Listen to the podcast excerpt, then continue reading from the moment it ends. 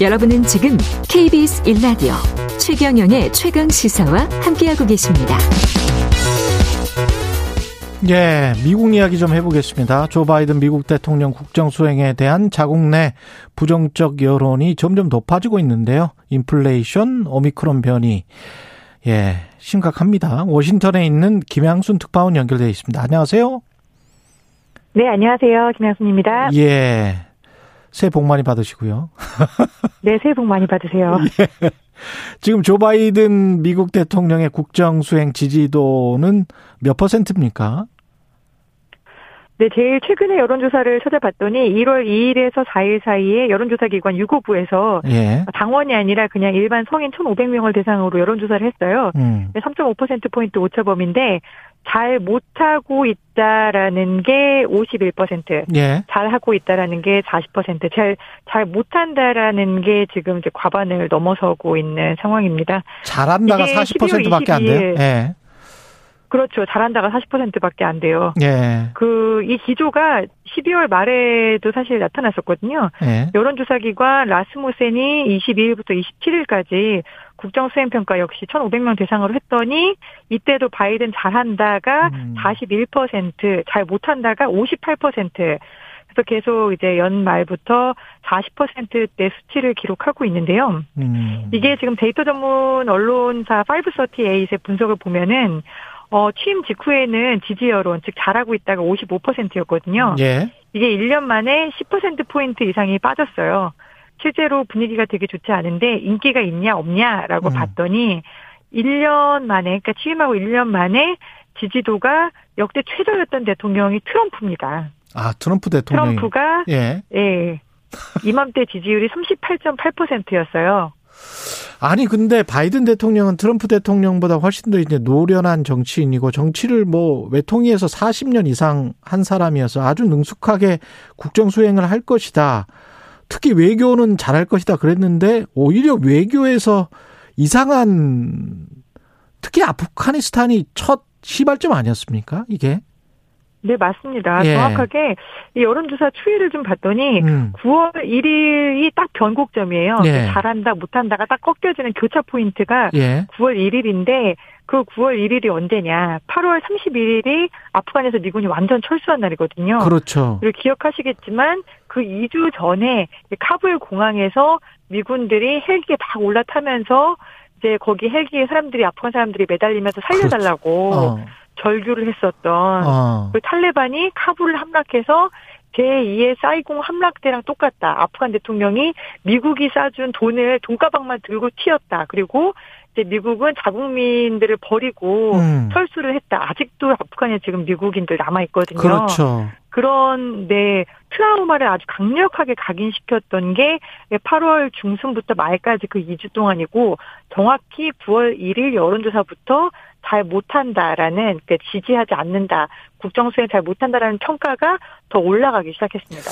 왜 그랬을까요? 참 그그 그 다음에 이제 덮친 게 인플레이션 이거는 뭐 국가가 정부가 뭘 어떻게 할 수가 없는 뭐 시장의 상황이긴 하고 그 다음에 오미크론 변이 바이러스 뭐 각종 이 지금 오미크론 변이 바이러스 때문에 뭐 통계가 뭐 하루치가 갑자기 뭐 100만 명 뛰기도 하고 확진자가 그랬습니까? 지금 미국이? 네, 저도 이제 신규 확진자가 100만 명이다라고 했더니 이제 예. 본사에서 데스크가 깜짝 놀라는 거예요. 10만 명이겠지? 그래서 아니요 100만 명이라니까요. 그랬더니 정말 어떻게 하루에 100만 명이 확진될 수가 있어라고 한국에서는 좀 믿기 어려운 예. 숫자인데 3일에 100만 명이 넘는 신규 확진자가 나왔고 그 다음 날 4일에는 88만 명이 나왔어요.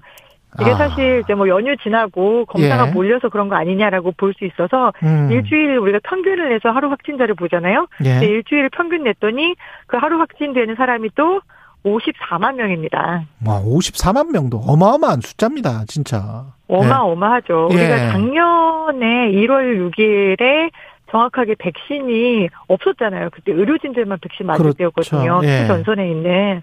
그때 백신이 없어서 다들 막 입원을 못하고 병원 문 앞에서 죽어간다라고 했을 때 음. 그때 하루 평균 신규 확진자가 30만 명, 25만 명 이랬어요. 음. 민심이 휴경할 수밖에 없겠습니다. 거기다 이제 공화당 쪽에서도 이걸 아주 교묘하게 좀 이용하는 측면이 있지 않습니까? 백신 뭐 자꾸 부추기고 못 맞게. 네, 공화당 당원들은 백신에 대해서 계속 예. 불안감을 부추기고 있는 거죠. 예. 백신 과학적이지 않다. 백신 음. 맞으면 좋지 않다.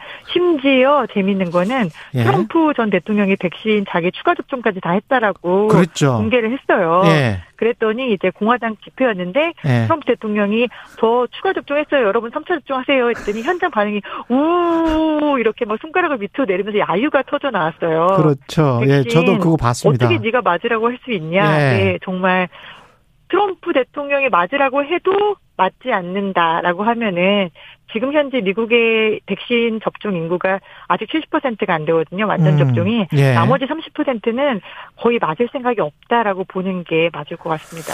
뭔가 바이든 대통령으로서는 뭔가 이렇게 국면을 전환해야 되는 그런 상황인데 마침 또 작년 이맘때 미국의 난입 사건이 있었고 이거는 지금 계속 조사가 진행 중인 거 아닙니까? 트럼프 대통령이 얼마나 책임이 있는지도 좀 아직 밝혀져야 되는 거고 진상조사 관련해서. 네, 이제 1년 됐잖아요. 정확하게 예. 1월 6일 날 저도 이제 그 현장에 있었는데 당시에 정말 이게 민주 미국의 민주주의라는 게 이렇게 땅에 떨어졌구나라는 거를 미국인들뿐만 아니라 전 세계에서 다 실감을 했거든요. 예. 그래서 1년 동안 조사를 했는데 그 조사 결과에서 공화당 내부 의원들 상당 부분 사전에 감지하고 있었다. 아. 그리고 이제 DHS라는 예, 미국에 있는 정보 기관도 역시 이렇게 어, 국내 테러가 일어날 가능성, 폭동이 일어날 가능성이 있다, 음. 감지하고 있었다라는 사실들이 속속 드러나고 있습니다. 그거를 사실상 배임하고 마치- 그냥 내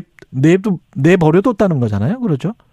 그렇죠. 예. 이 정관계 인사들, 특히 공화당 핵심 인사들이 알고 있었음에도 불구하고 음. 모른 척했다라는 게 일차적인 문제고 예. 두 번째로는 당일날 이렇게 군중이 몰려갈 때 폭스뉴스가 이제 미국의 굉장히 우파 매체죠. 그렇죠. 폭스뉴스에 많은 앵커 그리고 기자들이 트럼프 대통령에게 직접 문자를 보내가지고 음. 야 이거 아닌 것 같아 군중들한테 집에 가라고 해 이거는 아닌 것 같아라고 정말 계속해서 문자를 보냈던 우파 그 매체마저도 공개가 됐어요. 예. 네 맞습니다. 이게 언론사에서 대통령에게 직접 코치를 하면서 이건 아니다. 예. 라고 말렸던 상황까지 드러난 거죠. 즉, 이 일에 대해서 어, 공화당 내부 그리고 언론계에서도 사실 방관을 하고 있었다라는 정황들이 계속 드러나고 있는데 음. 여기에 대해서 의회가 무엇을 했느냐라고 물어보면은 미 의회 지난 1년 동안 어 이게 유리가 방탄 유리가 아니어서 깨졌어. 그리고 우리가 이런 일이 상황 생기면은 버튼을 하나 눌러가지고 예. 막 문이 다 자동으로 막, 이렇게 예. 닫히고 예, 어. 차단되고 이렇게 해야 되는데 그런 시설이 없어서 다 이렇게 된 거야라고 하면서 시설을 보수하는 데만 우리 돈으로 1조 원 가까이를 썼어요. 거기 국회의원들도 심, 심각하군요. 책임자 처벌은 그렇습니다. 이게 예. 참 어느 나라 얘기인가라는 생각이 들 정도로 책임자 처벌 아니면 진상조사 이런 거는 1년 동안 말로만 회의 엄청나게 했고요. 청문회도 여러 번 열었습니다.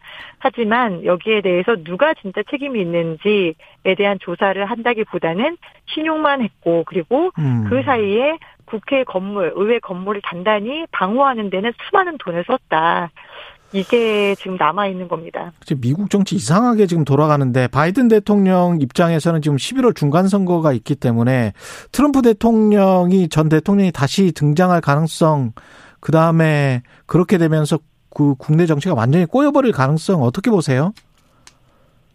지금 이미 상원과 하원에서는 음. 트럼프의 인기가 워낙 높기 때문에 예. 공화당이 결국에는 더 우위를 차지하게 될 것이다. 문제는 우리가 얼마나 많은 숫자로 이기느냐야라고 음. 아. 공화당원들 사이에서는 숫자 베팅을 하고 있어요. 몇 그 정도군요. 우리가 앞서갈까? 예. 네.